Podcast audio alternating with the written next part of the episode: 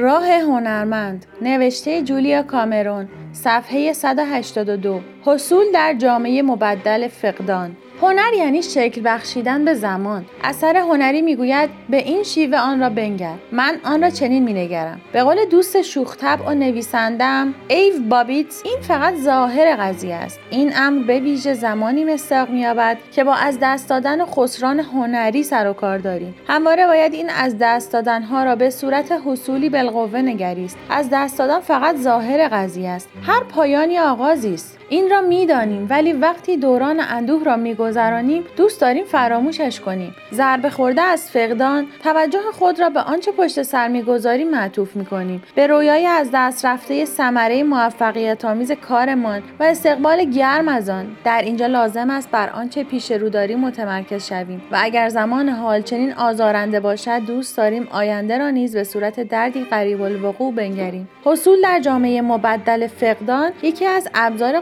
قدرتمند هنرمند است. برای به دست آوردن آن باید بیرحمانه پرسید چگونه این فقدان می‌تواند به من خدمت کند؟ یا می‌خواهد کارم را به کدام سو هدایت کند؟ پاسخها موجب حیرت و رهاییتان خواهند شد. حقه در این است که درد را به صورت منبع انرژی بنگرید و کلیدش این است که بدانید و اعتماد داشته باشید و به گونه ای عمل کنید که گویی راه حلی اسرارآمیز وجود دارد که تنها در صورتی بدان دست خواهید یافت که با نگرش متفاوتی به کار نگاه کنید. یا از در دیگری که از دخول در آن امتناع ورزیده بودید وارد شوید. یک بار جان کاساوت کارگردان سینما به کارگردانی جوان گفت برای گرفتن توپ باید بخواهی که آن را بگیری. وقتی آن را شنیدم برایم این مفهوم را داشت که از اینکه توپ را به طور نادرست این طرف و آن طرف میاندازند گله و شکایت نکن و به آنچه که واقعا می‌خواهی برس. خودم کوشیدم اندرز او را دنبال کنم. سالها خودم نقش توپ فوتبال استودیو را بازی کردم. بارها فیلمنامه هایم خریداری شده و ساخته نشدند. بارها اثر شایستم روی قفسه های استودیو خاک خوردند و قربانی باز و بسته شدن درهای استودیو شدند. فیلم های پرفروشم یک شبه از روی صحنه برداشته شدند و در این میان فقط دل تهیه کننده بود که میشکست. بارها به من گفتند همین است که هست. اگر می‌خواهی فیلم ساخته شوند اول باید به عنوان نویسنده به شهرت برسی. آن وقت اگر یکی از فیلم هایت ساخته شوند و اگر فیلم تو موفقیت آمیز باشد آن وقت اوضاع کمی بهتر می شود و آن وقت شاید بتوانی کارگردانی فیلمی را به عهده بگیری.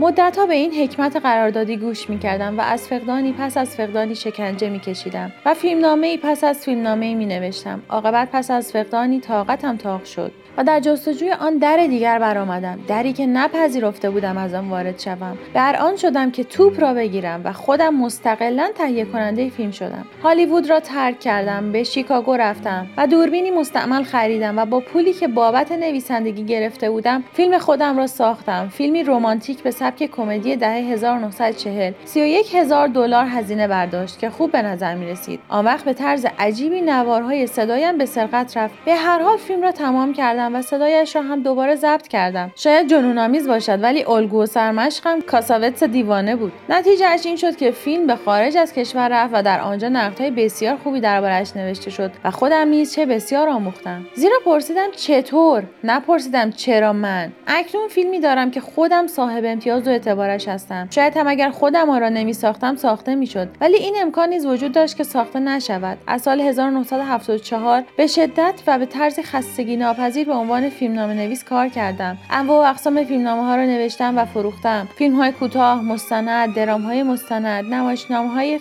تلویزیونی فیلم های هفته سریال های کوچک یک فیلم سینمایی و دهها فیلم کوتاه را نیز کارگردانی کردم. آنچه کمتر قابل رویت است این است که در نقش طبیب متخصص فیلمنامه کار کردم. آن هم بر حسب اعتبارم و عشقم و نه به صورت استخدام. بیفایده است که بیافزایم. صدها مقاله درباره فیلم نوشتم. شامل مصاحبه ها نمایشنامه های اندیشمندانه نمایشنامه های جهتدار نمایشنامه های زیبایی شناسی و بیش از همه اینها کارهایم به عنوان نویسنده برای نشریاتی چون رولینگ استون نیویورک تایمز ویلیج ویس نیویورک وست لس آنجلس تایمز شیکاگو تریبون و چشمگیرتر از همه امریکن فیلم را می توانم برشمارم که سالها در مقام سردبیر آن کار کردم. خلاصه می توانید بگویید دارما یا غایت حیاتم را در مورد هنر مطلوبم به انجام رساندم. اما به چه دلیل به این همه سازندگی پیلفکن دست زدم؟ چون فیلم و فیلمسازی را دوست دارم و نمی‌خواستم فقدانها و شکستهایم مرا به پایین بکشانند. آموختم وقتی از فقدان ضربه می‌خورم سوال درست را بپرسم که گام بعدی چیست؟ به جای اینکه بپرسم آخه چرا این باید برای من پیش بیاد؟ هرگاه مشتاق بودم که بپرسم گام ضروری بعدی چیست به پیش رفتم. هرگاه مشتاق نبودم که سوال درست را بپرسم درجا زدم و متوقف شدم. آموختم که کلید جهش حرفه‌ای توانمند ساختن خیش و قدرت انتخاب است.